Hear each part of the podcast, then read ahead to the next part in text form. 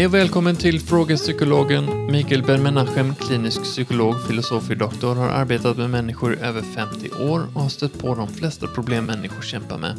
I denna podd besvarar Mikael lyssnarnas inskickade frågor. Ämnen han tacklar är allt från hur man hanterar ångest, äktenskapsproblem, fobier och mycket mer. Kalle heter jag och läser upp frågorna här för Mikael. Hej Mikael! Hej, hej. Vi eh, har fått mycket respons över våra poddavsnitt som handlar om parrelationer och äktenskap. Mm. Och det är ju inte så konstigt. Det är en viktig del av all, mångas liv. Men ehm, när det gäller parrelationer, vad, vad finns det förväntningar av en relation, skulle du säga? Eh, hur man utvecklar och Mm. upprätthåller en sån. Ja, du, du nämnde det nu eh, mm, nyss, eh, Kalle, att, eh, mm, att jag hjälper folk eh, som kämpar med olika problem. Och eh, på sätt och vis så, så, så sa du det här korrekt. Och de flesta människor tror att, att man går till psykolog för att för att få hjälp med problem som, som de inte kan lösa. Mm. Och eh, däremot eh, så, så låter det lite grann som om det finns människor som inte har några problem alls och de eh, lever eh, problemfritt och inte behöver någon psykolog. Och så finns andra som är problemtyngda och som inte klarar sig utan psykologisk hjälp. Men så är det inte riktigt. Egentligen så är det precis tvärtom. Nu är det så att eh, det här med att få psykologisk hjälp, det, det är en, social historia också. Eh, lite beror på hur eh, psykologyrket har lyckats etablera sig i de olika samhällen. Jag skulle vilja säga att psykologin är tämligen ny i Sverige. Mm. Och eh, om vi pratar om klinisk psykologi är även nyare. För att andra typer av psykologier, till exempel eh, perception, varsebivning. Och eh, det betyder att eh, människan i sin omgivning, i sin fysiska omgivning. Och det betyder hur vi eh, kan läsa av eh, instrument, hur eh, Volvo ska utveckla instrumentering. Att kunna se vad är det för typ av instrument som människan ser bättre. Eh, sådana typer av psykologier eh, har funnits redan i, i 1940-talet. När det gäller klinisk psykologi, just det här som vi tänker på, eh, psykologi och eh, problemlösning. Så det är betydligt nyare. Eh, Det kom bara i eh, 60-talet, alltså för Eh, brutalt 60 år sedan till Sverige. Och i andra samhällen, till exempel det amerikanska, eh, och i vissa eh, delar av USA, skulle jag vilja säga, stor, stor, större städer, kom det mycket snabbare att bli populär än på landsorten. Alltså det är väldigt beroende av eh, var någonstans, vilket land, vilka städer och så vidare. Samhällen där eh, psykologerna har eh, börjat spela rätt så viktiga roller i samhällslivet. Låt oss säga så här, för en 60 år sedan så, så var det helt ett okänt begrepp att, att gå till psykolog. Och idag, de flesta företag och institutioner har kontrakt med eh, olika psykologiska mottagningar i Sverige. Så att det har eh, bli, blivit en stor förändring. Och det är bra. För att eh, vi arbetar i princip med mycket motiverade, ambitiösa, intresserade människor. Och eh, det, det betyder att eh, alla människor har problem. Problem betyder vissa saker som man har lite svårt av olika skäl att lösa. Och det finns sådana människor som helt enkelt accepterar att de, eh, att de inte klarar av någonting och det kan vara i princip vad som helst. Eh, du kan vara rädd för ormar och man kan leva med den här rädslan. Men om du tycker att du skulle gärna Eh, bli av med den här rädslan eh, så, så kan du få hjälp. Men det betyder inte att du har mera problem än andra människor. För att eh, någon som kanske inte är rädd för ormar är kanske eh, rädd för hundar. Eh, eller katter eller vad som helst. Och det lite beror på om, om du, du tycker att eh, det här är en omotiverad rädsla. Eh, då, då kan du be någon att hjälpa dig med. Och, eh, man kan ju leva ett äktenskap också eh, på många olika sätt. Och, och de som kommer och vill ha hjälp, det är de som är mest ambitiösa och tycker att okej, okay, vi, vi lever i en par, parrelation, men ehm, vi tror att man kan göra det här bättre. Mm. Och på grund av att de inte riktigt kommer på hur man ska göra så vänder de till expert och eh, får lite tips och hjälp och eh, kan uppnå en, eh, en livskvalitet som eh, de är mycket mer nöjda med. Alltså helt enkelt eh, skulle jag vilja säga att eh, de som är mera kräsna, ambitiösa och vill höja sin livskvalitet Eh, det är de som är våra kunder. Mm. Och nu eh, om ämnet. När det gäller parrelationer. Vi har talat en hel del om hur man kan eh, i vårt samhälle hitta partner. För att nu finns det helt andra variationer och andra möjligheter än för 50 år sedan. Och man får ju anpassa sig till eh, den rådande situationen. Och man kan utgå ifrån att, eh, att den här parrelationen den börjar ju redan i bebisåldern. När du är väldigt liten eh, så har du tur så har du både mamma och pappa. Jag hör ofta det här från ensamstående föräldrar att eh, de, eh, eh, de ger allt för sina barn. Och det gör de. Och barn som kommer från ofullständiga familjer, det finns bara en förälder, ser vi, inte nödvändigtvis är handikappade. Men låt mig säga så här, har man, har man två föräldrar så är det ingen nackdel. Sen kommer nästa fråga. Det är många av mina patienter har frågat mig, eh, tala om för oss Mikael, vad är det bättre? Att ha en ofullständig, lycklig familj eller en familj där bägge föräldrarna finns med men eh, det är en dålig atmosfär, de bråkar mycket framför barnet eh, och frustrerar eh, henne genom sitt sätt att bete sig. Vad är bättre? Mm. Och det är klart att det är väldigt svårt att, att råda. Och det är mycket individuellt också. Det finns ju ensamstående föräldrar som, som ger enormt mycket för sina barn. Och det finns tvärtom två föräldrar som ger mycket mindre. Eh, det beror på eh, deras intresse, eh, engagemang, kärlek och mycket annat. Jag har varit med om att föräldrar talade om för mig att de har ju levt loppan på olika sätt. Mm. Och när barnet föddes, då ändrades deras liv kolossalt. Ja, Eh, då plötsligt från den minuten så blev livet eh, helt annorlunda. Och det är, eh, det är en väldigt fin beskrivning av det här.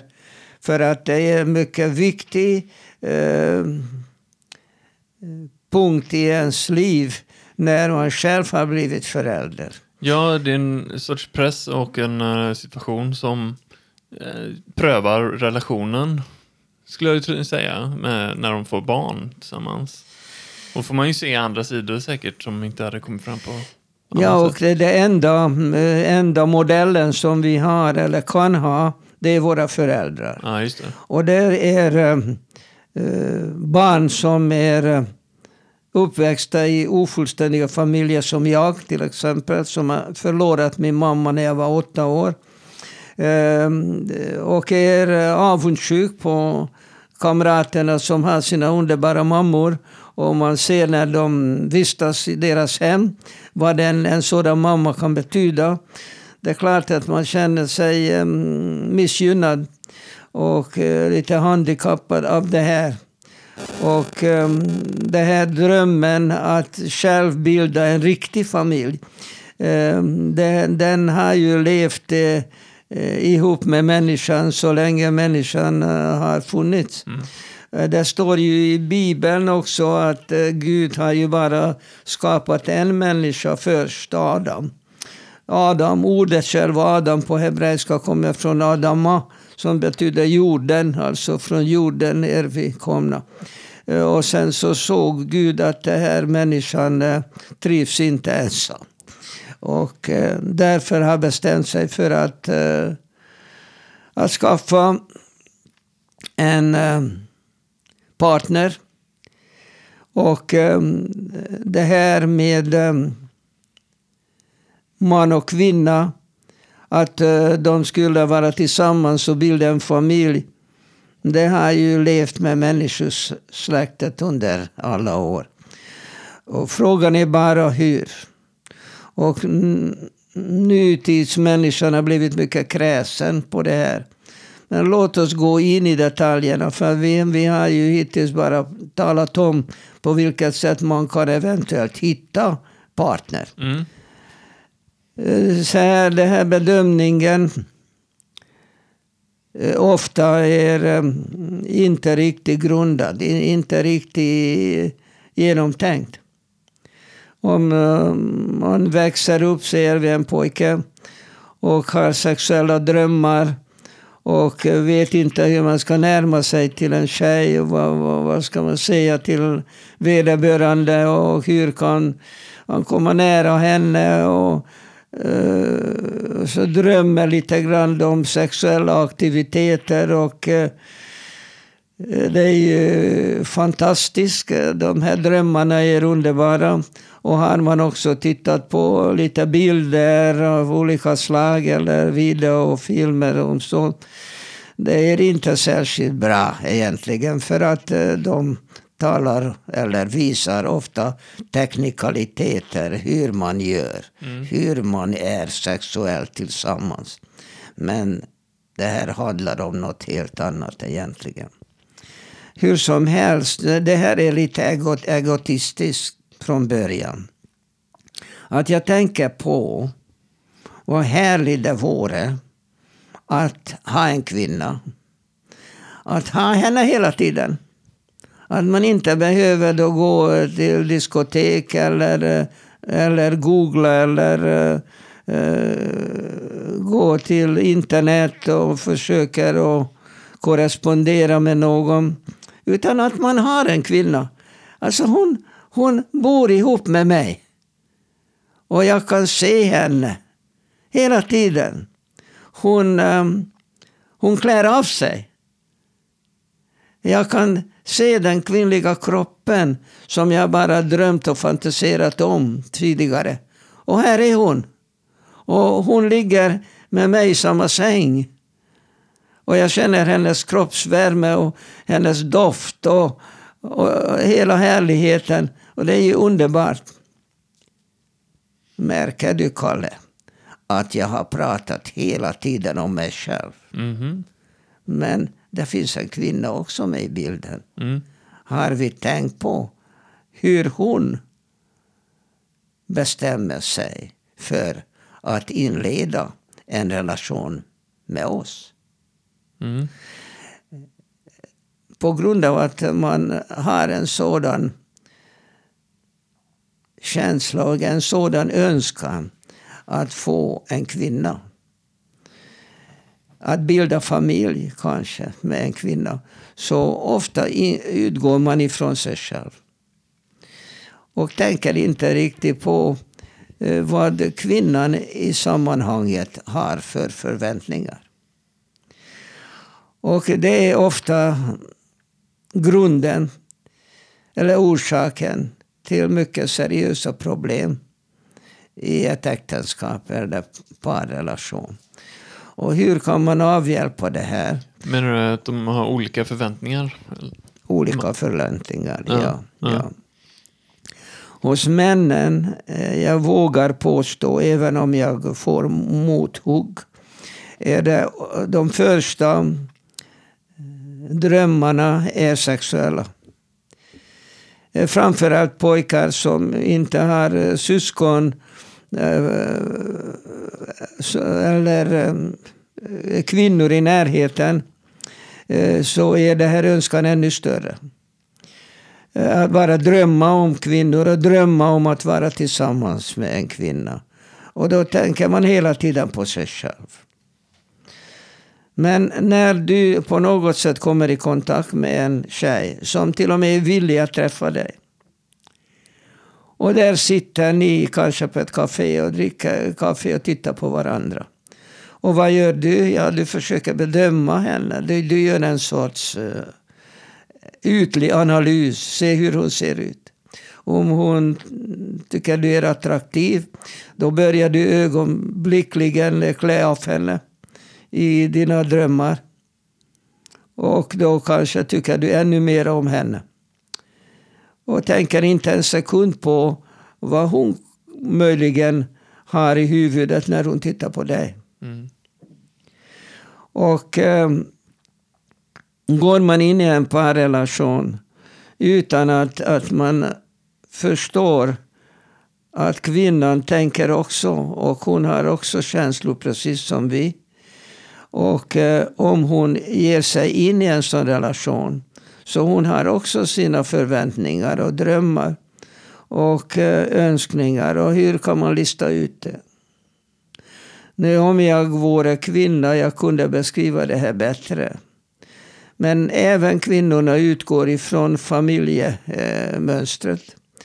De utgår ifrån hur deras eh, föräldrar, hur deras mammor har betett sig eller beter sig. Hur familjerelationen fungerar hemma hon kommer ifrån. Och egentligen så bägge grundvarianterna är bra.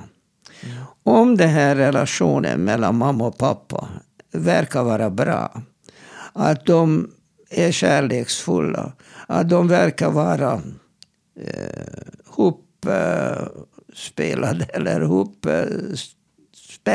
Mm. Att de, eh, de har ofta samma åsikter om en hel del saker.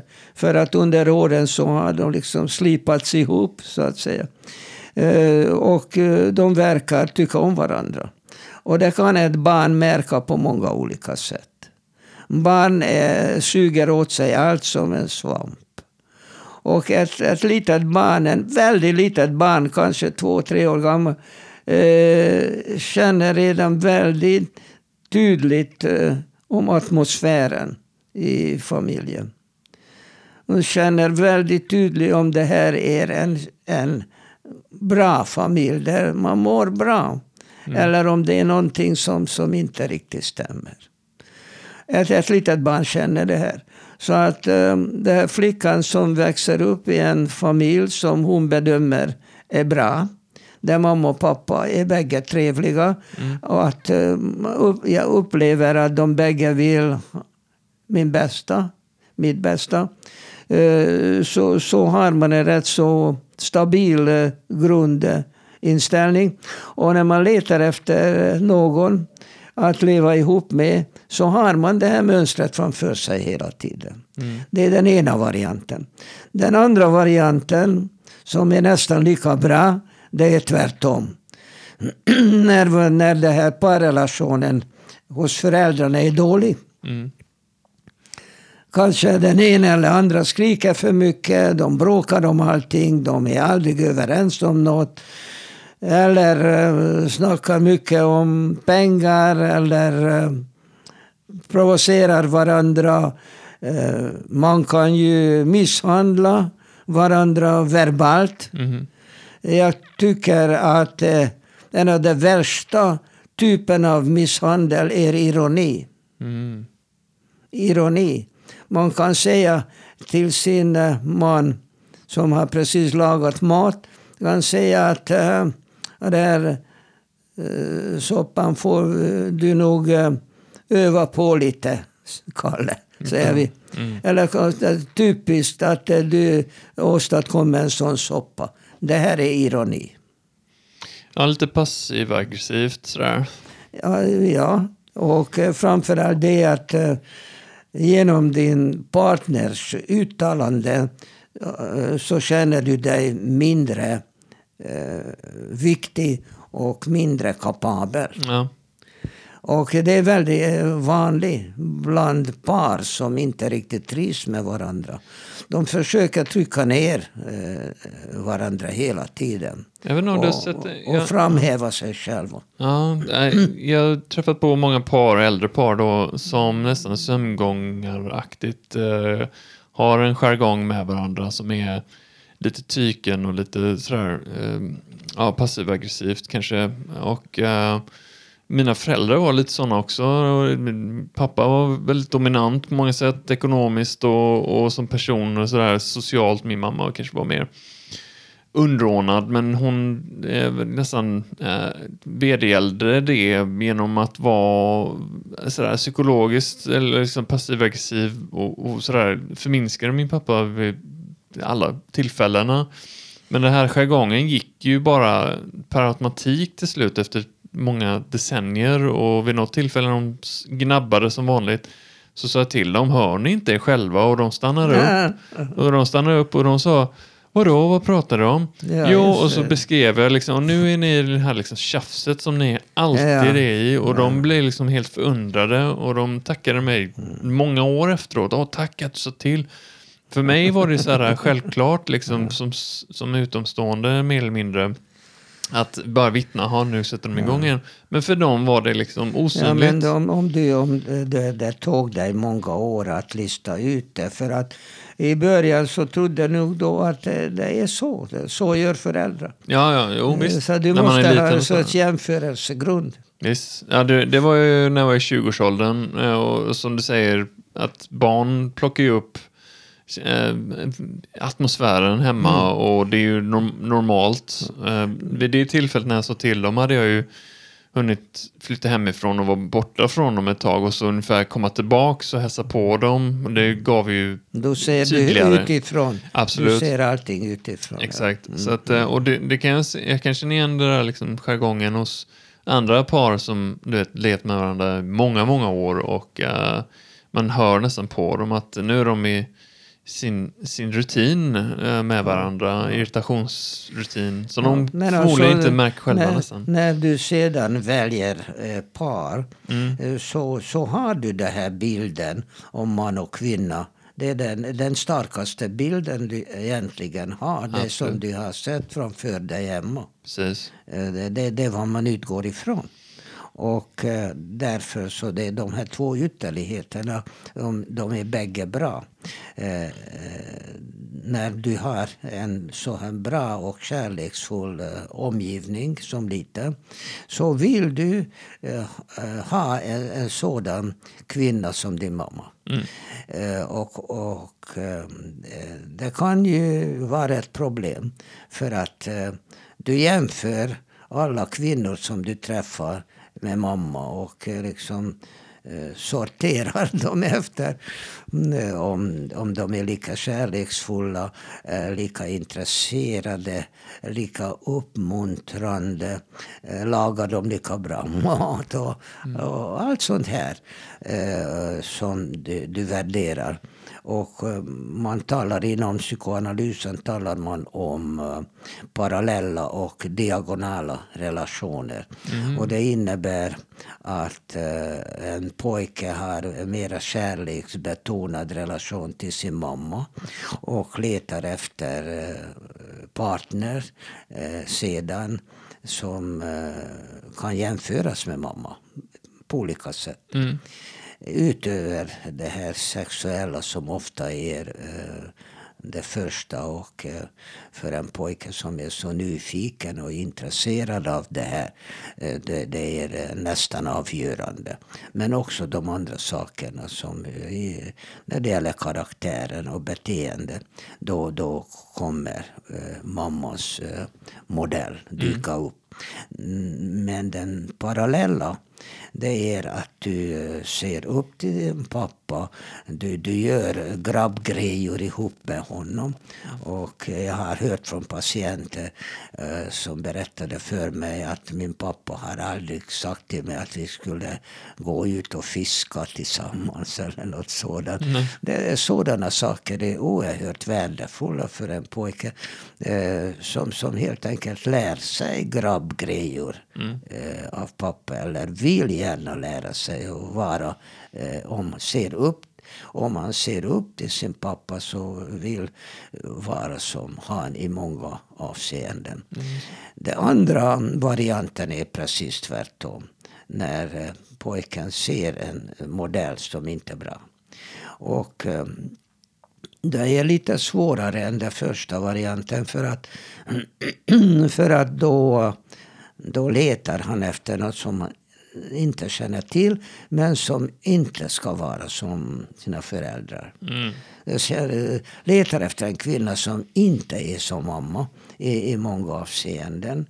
Eh, och letar efter en pappa som inte är den som hans egentliga pappa. Om det är en flicka till exempel. För att det är ju tvärtom naturligtvis det här diagonala och parallella relationer. En flicka har ju mer kärleksbetonad relation till sin pappa. Mm. Eh, enligt eh, psykoanalysens eh, arbetsmetoder. Och tvärtom. Men sen så finns en eh, gråzon i mitten.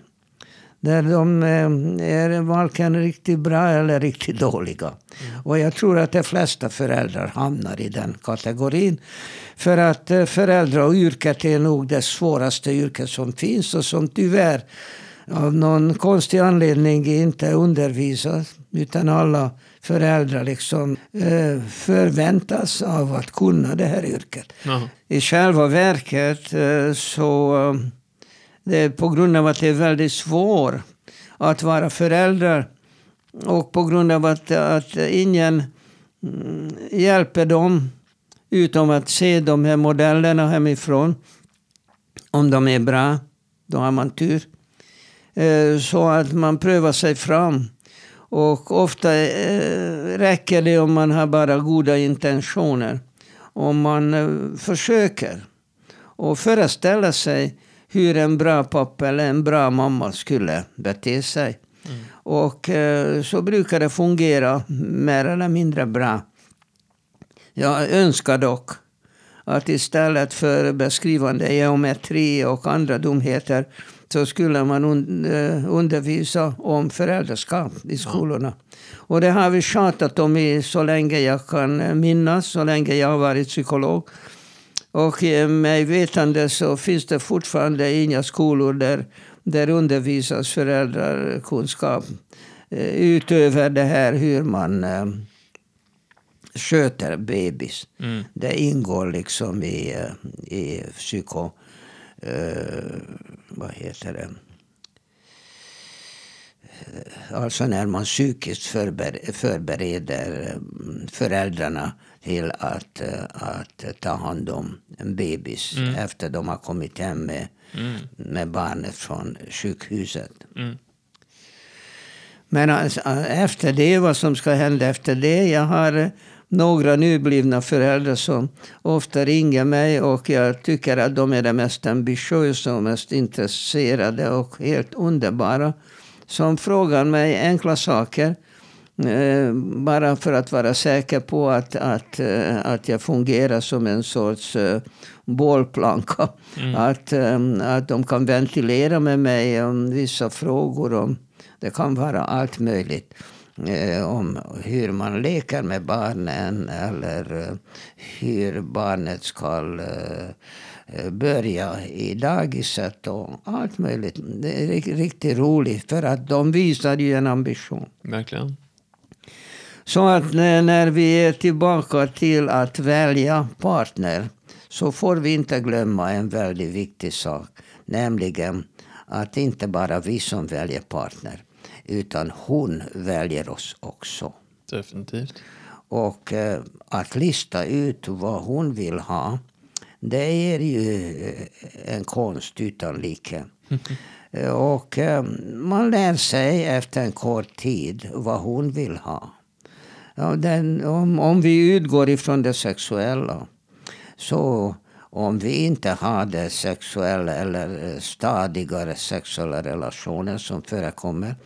Eh, så drömmer vi om det här. Tänk att ha en kvinna i huset som är så nära mig och jag kan ha sexuella kontakter med henne. Det är ju helt underbart.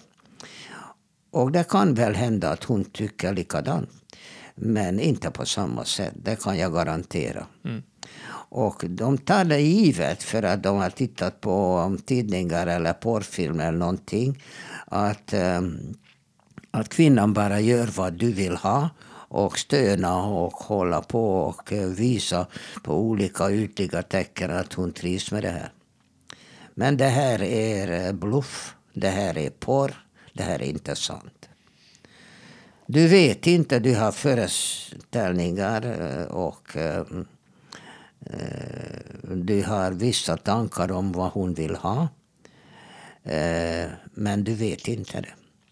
Och tyvärr på grund av att det här med att tala om sexuella handlingar är fortfarande rätt så tabubelagt och det är lite genant och pinsamt att tala om sexuella ting. Så unga par ofta eh, vet inte riktigt vad den andra vill ha. Och, och därför är alla de här porrfilmerna är, är dumma. Eh, för att eh, det här, det absolut viktigaste, är vad den andra vill ha, finns inte med. De alltid vill ha. Och alltid på alla sätt som, eh, som männen vill ha det. Det är inte sant. Ja, jag tänker relationellt också, sådär, inte bara sexuellt. Är det intressant hur olika män och kvinnor uttrycker sig. Jag såg en rolig bild eh, som sätter fingret på en grej eh, som jag tror många känner igen sig, framförallt män då. Eh, bilden är två paneler då. För översta panelen är en kvinna som säger jag kommer ignorera honom hela dagen så han vet eh, att jag är arg på honom. Och så nästa panel är en man som är ute och åker sin traktor som tänker vilken härlig, eh, tyst och lugn dag det var idag. Så att, eh, och det är liksom lite det, sådär, när du snackar om förväntningar då, liksom, hon förväntar sig att han ska förstå henne. Uh, och där känner jag igen liksom sådär, eh, jag ignorerar det eller jag liksom manipulerar med, med tystnad så att du ska liksom förstå hur jag känner medan mannen förväntar sig att, jaha, är det något fel? Känner du att någonting är något problem så säger du väl det till mig och så går de precis varandra förbi då liksom. Och vad, det, vad, vad gör man då att ändra på det? Ja, alltså ja, mitt tips till kvinnor är liksom sådär, män i, i, överlag är väldigt raka och um, kommunicera rakt eh, med dina behov. Eh, säger man, de flesta män, om de får höra från sin partner så att liksom, kom hit, jag behöver en kram eh, nu. Så, så de flesta män, ja okej, okay, ja visst. Medan liksom, att sitta och vara tyst och hopp, liksom, tänka att min tystnad kommer göra att han förstår att jag behöver en kram. Så funkar inte de flesta killarna liksom. Mm. Um, och sen finns det väl åt andra hållet då? Liksom, hur, ja, alltså det här, varför jag tog upp just det sexuella, för att och förväntningarna hos männen i början är nästan uteslutande sexuella. Mm. Eh, och det är väldigt viktigt att eh, de utvecklar ett samliv eh, som de bägge är nöjda med. Mm. Och det är mängder med grejer. Jag har en ung kvinna, en klient, som sa till mig eh, min eh, eh, partner är mycket missnöjd med att jag inte vill ligga lika ofta Mm. som han vill med honom. Och jag frågade henne, men, hur ofta vill han ha det? Ja, två, tre gånger, säger hon. Jag frågar henne i månaden, i veckan. Nej, nej, och dagen, sa hon. Mm. Eh, Så att de här förväntningarna är väldigt olika. Ja. Och eh, alldeles beror på eh, hur de bägge kan komma överens om det här, hur ofta de ska ha eh, sexuellt umgänge. Och eh, där brukar jag också tala en hel del om att sexuell eh, kontakt betyder inte bara ett samlag. Det är mängder med andra ingredienser. Eh, om vi, du, du nämnde det här med kineserna, om du eh, nämner det här eh, asiater. Eh, vad vi eh, tänker på när vi säger eh, samlag. Att de skrattar ihjäl sig. Jag menar, det är en så pass löjlig förkortning och bagatellisering av vad eh, sexuella aktiviteter eh, kan innebära. Ja, ja, ja. Och eh, därför är det så viktigt att, att de förstår bägge. Att som du säger också, ge mig kram. Att eh, kroppskontakt till exempel under hela dagen Eh, när de är tillsammans. Och det kan vara det eh, eh, minsta lilla. En, en, en puss på kinden, en smekning över håret, en kram. Att bara hålla varandra en, några sekunder. Allt sånt här ingår ju. Och om man nonchalerar dem och bara koncentrerar sig på dunka-dunka eh, Eh, som är över inom fem minuter. Eh, å andra sidan så många män föreställer sig att eh, kvinnan måste stimuleras en halvtimme eh, för att på alla möjliga och omöjliga sätt för att komma igång. Och det är långt ifrån sant heller. Och en hel del kvinnor är riktigt irriterade på det. Så att, att åtminstone försöka och tala om det. Okej, det gör man inte under de första tillfällena. Men, men man har lugnat ner sig lite grann efter en, några dagar eller veckor. Så kan de börja och prata om det och fråga ut varandra vad den andra vill ha och vad är det som hon njuter av. Eh, För att det är så individuellt, eh, inte, inte klokt. Verkligen. Och eh, nonchalerar man det, bara föreställer man sig att kvinnan vill ha det så och så. Och eh, sanningen är precis tvärtom. Då, då blir det här eh, sexuella relationen skadad redan från början. Och den eh, skuggar ju över alla, alla andra aktiviteter och, eh, och gemenskap som kommer efteråt. Så det är därför, på grund av att det sexuella är primära i början, så därför måste det tas på yttersta allvar. Och Definitivt. jag vill gärna tala sedan om en hel del andra saker som kommer efter den här första spännande kroppsliga eh, eh, upplevelsen att vara tillsammans. Mm. Intressant. Men, eh, får vi utforska det framöver. Men eh, det får vara avrunda dagens avsnitt. Och eh, vill du fråga Mikael någonting så är det skicka ett mail till exempel till fragapsykologen at gmail.com eller följ Mikael på Instagram, Facebook och TikTok under namnet Fråga Psykologen och skicka ett meddelande eller en eh, kommentar via de medierna. Men tack för den här gången. Tackar.